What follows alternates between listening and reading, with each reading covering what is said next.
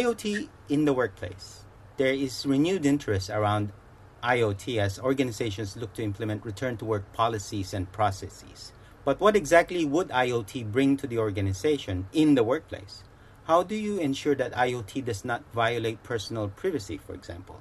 Now, in this episode of Future IoT, we speak to Justin Chia, Senior Director, Southeast Asia, Taiwan, Hong Kong, and Macau at Aruba Networks for his views on IoT in the workplace of the future. Uh, Justin, welcome to Podchats for Future IoT. It's a pleasure, and thank you very much, Alan, for having me on this chat. I'm happy to share a bit more about what Aruba does, right? So we provide intelligent edge solutions, and the edge here is defined as places where people work and play and live. And very much where you see the uh, culmination of IoT coming out, or the sorry, the uh, the, the uh, increasing of uh, use of IoT, and it's always existing on the edge. In fact, there is a data point that shows that you know 55% of data is now going to be generated at the edge and largely that is generated from IoT devices, providing a lot of telemetry, a lot of information that can be harnessed by businesses for either the improving of efficiency or the accelerating of experiences for businesses. How do you make a workplace smarter while saving operational costs? That's a fantastic question, Alan. And I think you know the dual goals that I talk about, right? You know, efficiency and creating the right experiences critical. Plethora of a new uh, IoT devices coming out, and one of them is in manufacturing, for example, right? Giving giving a, a very classical uh, workspace, a workplace environment. And in, in the case of you know, the manufacturing uh, arena, ability to do uh, what I call conditional monitoring and predictive maintenance are two critical functions. If, typically, when you look at the, the uh, life cycle of a production floor equipment, when you do regular maintenance, you don't really find problems with it at the start of the life cycle of that equipment. What really happens is as the equipment deteriorates and depreciates, problems start to appear. What if there's a way for uh, smart sensors to understand equipment deterioration only as and when it's needed and you apply the resources accordingly? So therefore, you create a lot more efficient approach to that. So that's a, a concept that is prevailing across how IoT can help in workspaces. And you, know, you take that same concept and apply that to a smart building right? The ability to understand the context and the environment that it is in will then or allow for that particular organization to really put forth resources only when it's needed because of the telemetry and data that comes in and says that okay this shows that there is going to be an issue and therefore we should apply a fix to that right that's a typical approach that i would share with uh, with the team IoT, if I read it correctly, has historically been part of operational technology. It is an edge device, primarily not the responsibility, take the word, not the responsibility of IT. Sure. But uh, these days, we've started to see IT's responsibilities, whether the CIO likes it or not, as coming to include OT. What are the challenges faced by IT and the CIO as organizations look to put structure in the use of IoT in the workplace? What you just described is probably the life of every single IT person going forward, right? Which is, you know, uh, you're absolutely right. Operation technology always was remaining a domain of the OT team, right, uh, uh, so to speak. What has changed because once you make it addressable, right, an IP addressable uh, factor to it, right, which means that it then becomes, it moves into and starts to shift to the domain of IT. The problem is then becomes uh, one of you create two separate uh, networks and paradigms or frameworks to manage that you can't to a large extent because the fact that once it's addressable, right, you need to the expertise of the IT team to participate in that workflow, right, to make sure that things are secure, things are part of that. Now, the issue is the handover, right, and therefore is a need for any IT systems, networks in particular, to really not create two bifurcated uh, networks. One that allows for a network that is intelligent enough, secure enough, so that we can uh, bring in IoT networks as part of a typical, you know, day-to-day functioning of IT uh, system right? So that's critical. What we typically look at, because if you look at uh, IoT, one of the greatest issues or concerns brought up by a lot of people is the attack surface area. Because if IoT typically was never designed for security in mind as, as start, right? It's always de- designed in the sense that it was to look to collect data. And sometimes what that means is that the onus on making sure that the devices are secure uh, on the IT side of the network layer. And here's where Aruba does a lot of work, right? We look at what we call a zero trust network. A network that goes beyond the traditional mindset of a security perimeter, where you know you create a moat defense and then everything outside is bad, everything inside is good. You really can't do that anymore, right? With the proliferation of IoT devices coming out and mobile devices and mobile IoT devices uh, adding to that mix, right, making it a lot more complicated. So there's a need to really create a contextual framework that do not trust anything first, number one, everything's red, everything's bad. And then once we understand the context of it, its purpose, right? Not just the makeup of it, right? But actual purpose of it. Then assign a dynamic policy to it and segmentize the network accordingly so that it doesn't do anything else it's not supposed to do. I'll give a very simple example for that. You look at IP cameras, right? Surveillance cameras, which is a, a very basic IoT device, right? It's, you know, it's addressable, it does a function, right? Which is to record daily goings in, ins and outs of that particular area that is viewed. As you add more cameras, typically a, a network manager has to put forth a rule, manual rule, right? And you know, and you have more devices come in, sometimes you know the rules gets very complicated. So one of the things we do, we automate that by zero trust policy that we talk about is by understanding the context of the camera. And the camera can only talk to a video receiver. Nobody else cannot be talking to the finance servers or the engineering servers. So the ability to automate that policy and deploy it accordingly is a function that IT comes in to help OT uh, optimize the, the without sacrificing security. Since there is always cost involved, and as you say, security becomes an issue for IT. For the business leaders in an organization, uh, well, let's add everybody in the C suites. What would be the top three questions leadership need to ask before deciding, okay, we're going to install IoT in the workplace and we're going to throw everything to the IT guy to take care and manage and make sure everything's secure. What would be those top three questions? Yeah, that's an important uh, perspective for the C-suite to understand. So when you look at, you know, putting IoT, obviously there's a lot of benefits. There's a lot of productivity benefits by, you know, I talk about efficiency and creating better experiences. What one needs to do is called a risk assessment. How do you have the right framework and paradigm to deal with the risk assessment of that? And that means a couple of things. You know, it's the complications and the load they have on the IT teams. Number one. Number two is the concern around uh, security. How does IoT devices come in? Because you've heard many uh, unfortunate headline grabbing exposes that come about from wrongly provisioned or you know ill-intended uh, IoT device that was uh, compromised. The third portion is that IoT is supposed to bring about a lot of new changes on productivity, but it also should be able to be incorporated in a improved workflow for the IT teams as well. So the concern around or the, the ability to automate some of the more meal tasks is a critical function as well that's needed by the C-suite to, to understand. So that it frees up the uh, IT team who is, has to administer the IoT devices in the in the workspace in the workplace to really focus on the outcomes rather than the menial day-to-day grunt work. You started to see organizations start to implement return to work all of these yeah. issues, but there have been issues raised around privacy. If IT starts tracking me all the way to the toilet to the pantry wherever I go, does that invade my privacy and how should an organization put policies in place or processes in place that would respect the privacy of organization but at the same time provide protection and safety uh, of the entire organization now that's an extremely important question one that's very relevant for today's times right you know allow me to be indulging a bit on the journey that uh, many companies are going through now right so when the pandemic hit right the first thing was a it's a business continuity question, right? Ability to have work from home put in place, right? And often what has happened is that, uh, you know, our networks were never designed for a large scale, 90%, 95, 99% of a workforce working remotely. So the first problem that everyone had to face was a rush to get connected.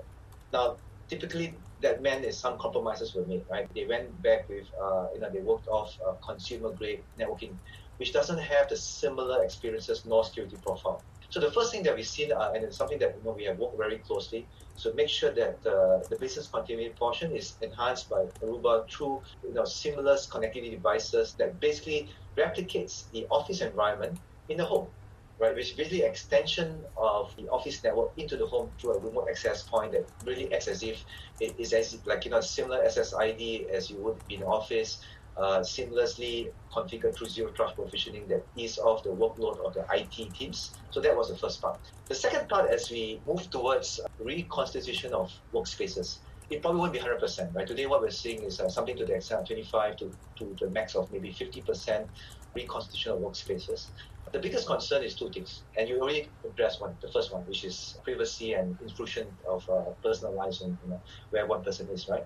The second one is really the confidence how do you generate confidence for workers to come back into the offices to make sure that they know that the organization they're going to be, uh, the premises they're going to go into, has been there is steps taken to make sure that their safety is in place.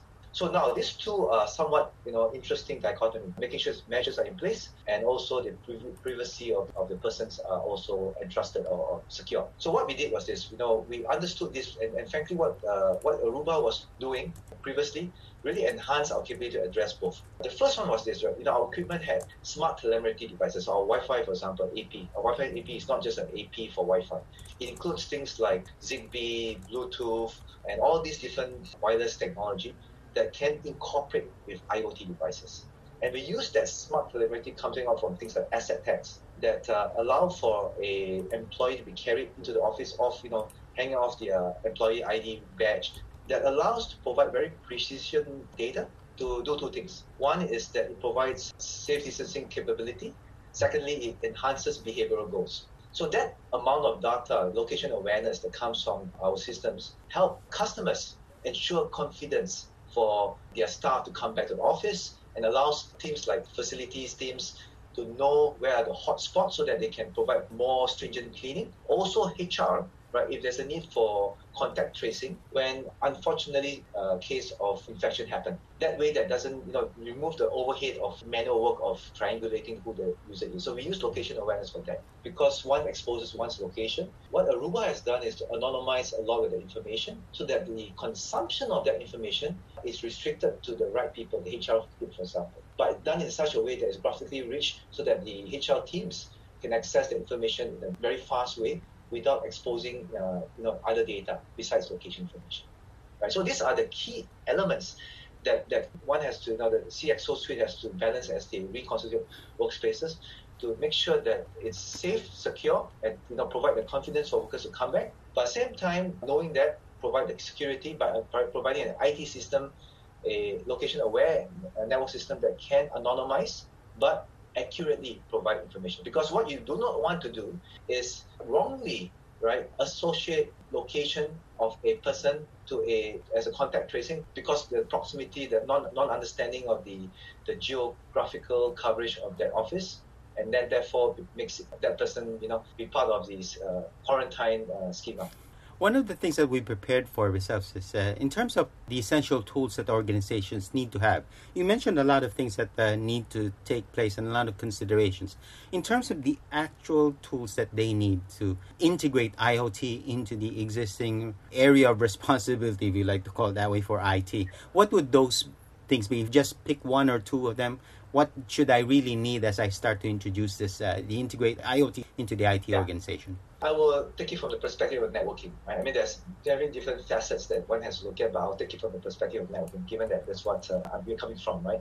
So for us, we see the toolkit that we want to provide IT teams is a very scalable system that addresses three things. Firstly, centralized console for unified infrastructure, regardless whether it's Wi-Fi, switching, or a WAN, wide area network, a, a, console that does that. So we here what we have focused on for Aruba is using cloud-based console. We call it Central. The reason for cloud-based is that it allows for that kind of agility that comes about when one is addressing you know add moves and changes, and especially in today's times, very relevant because uh, you know populations of uh, the workspace been you know moving around, and that allows for us to adapt to that. The second one is a policy-driven security profile that incorporates not just people but IoT devices that we can firstly understand what they are, so device visibility, and not just that, but also user visibility, and the context that they carry, and have that adapted to the network by providing automated segmentation and policy. The third one is actually leveraging the amount of telemetry that comes out from network devices and IoT devices to a central data lake.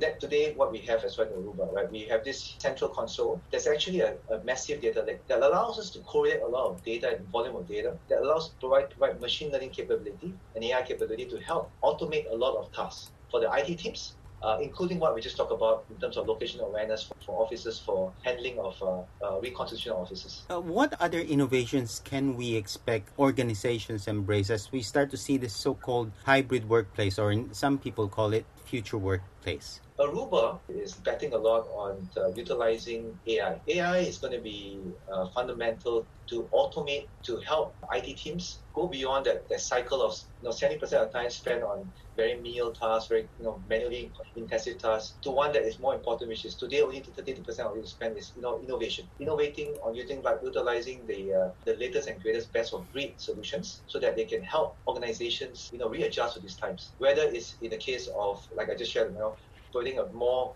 uh, secure more location aware uh, workspaces that provide confidence and you know security for employees coming back to one that is able to span across multiple locations. Because the new hybrid workspace is seamless you know home to office and back again and you know some you know and the ability to carry that that security the ease of use across to all parts of it and to have enterprise grade experiences and security is important. So that, that ability to provide that and AI is critical for that because it helps us, helps the IT teams to predict issues before it happens. It helps IT teams to resolve issues, you know, without having a, uh, to send people down to, uh, you know, to homes. Right? You know, previously you could send someone to an office, in a branch office, but when you know, let's say you know 50% of your population are still in homes, that becomes a lot more arduous a task. Mm. Yeah. The other last thing I, I, I have to say is this, right? Aruba does not have the monopoly of innovation.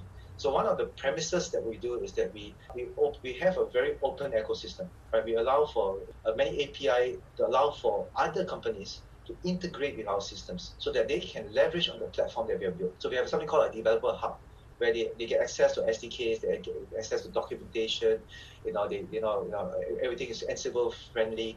They can access that and make sure that we can leverage the innovation that we put forth in the market. As we start to introduce more innovation into an operation, is that a real issue that IT needs to be concerned with? Or in this particular case, because the amount of data we're transmitting is so small, it doesn't really impact the way the, the system operates? You know, Alan, you just described a paradigm shift that's happening uh, in the market and this concept of edge computing. Because you know, the first data point I shared at the start of this uh, uh, conversation was around the fact that uh, you know more and more data is being generated outside the data center, and that meant that you know uh, this data uh, is in the edge. You know, it could be, for example, a, a sensor that understand of the there's monitoring of valve, right, and the pressure readings are coming in from the valve, and, and the, the, the IoT sensors are data is being generated there.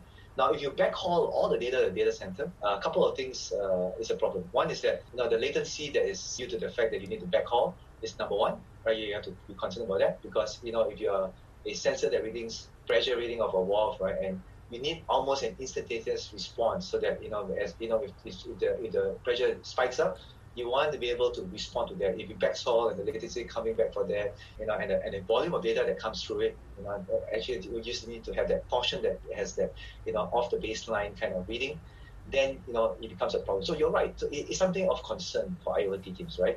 And it's necessary for teams to appreciate the need for edge compute that processes the data at where it, it is uh, created and you know pass off data that is uh, unimportant away, but only important data to the data center, for example, making sure that the network devices can we appreciate that and provide the quality of service and service level agreement to ensure that is taken care of. That's important. So that's something that's highly critical to make to happen. Justin, thank you for joining us on Podchats for Future IoT. Thank you very much, Alan. It has been my pleasure having that discussion with you.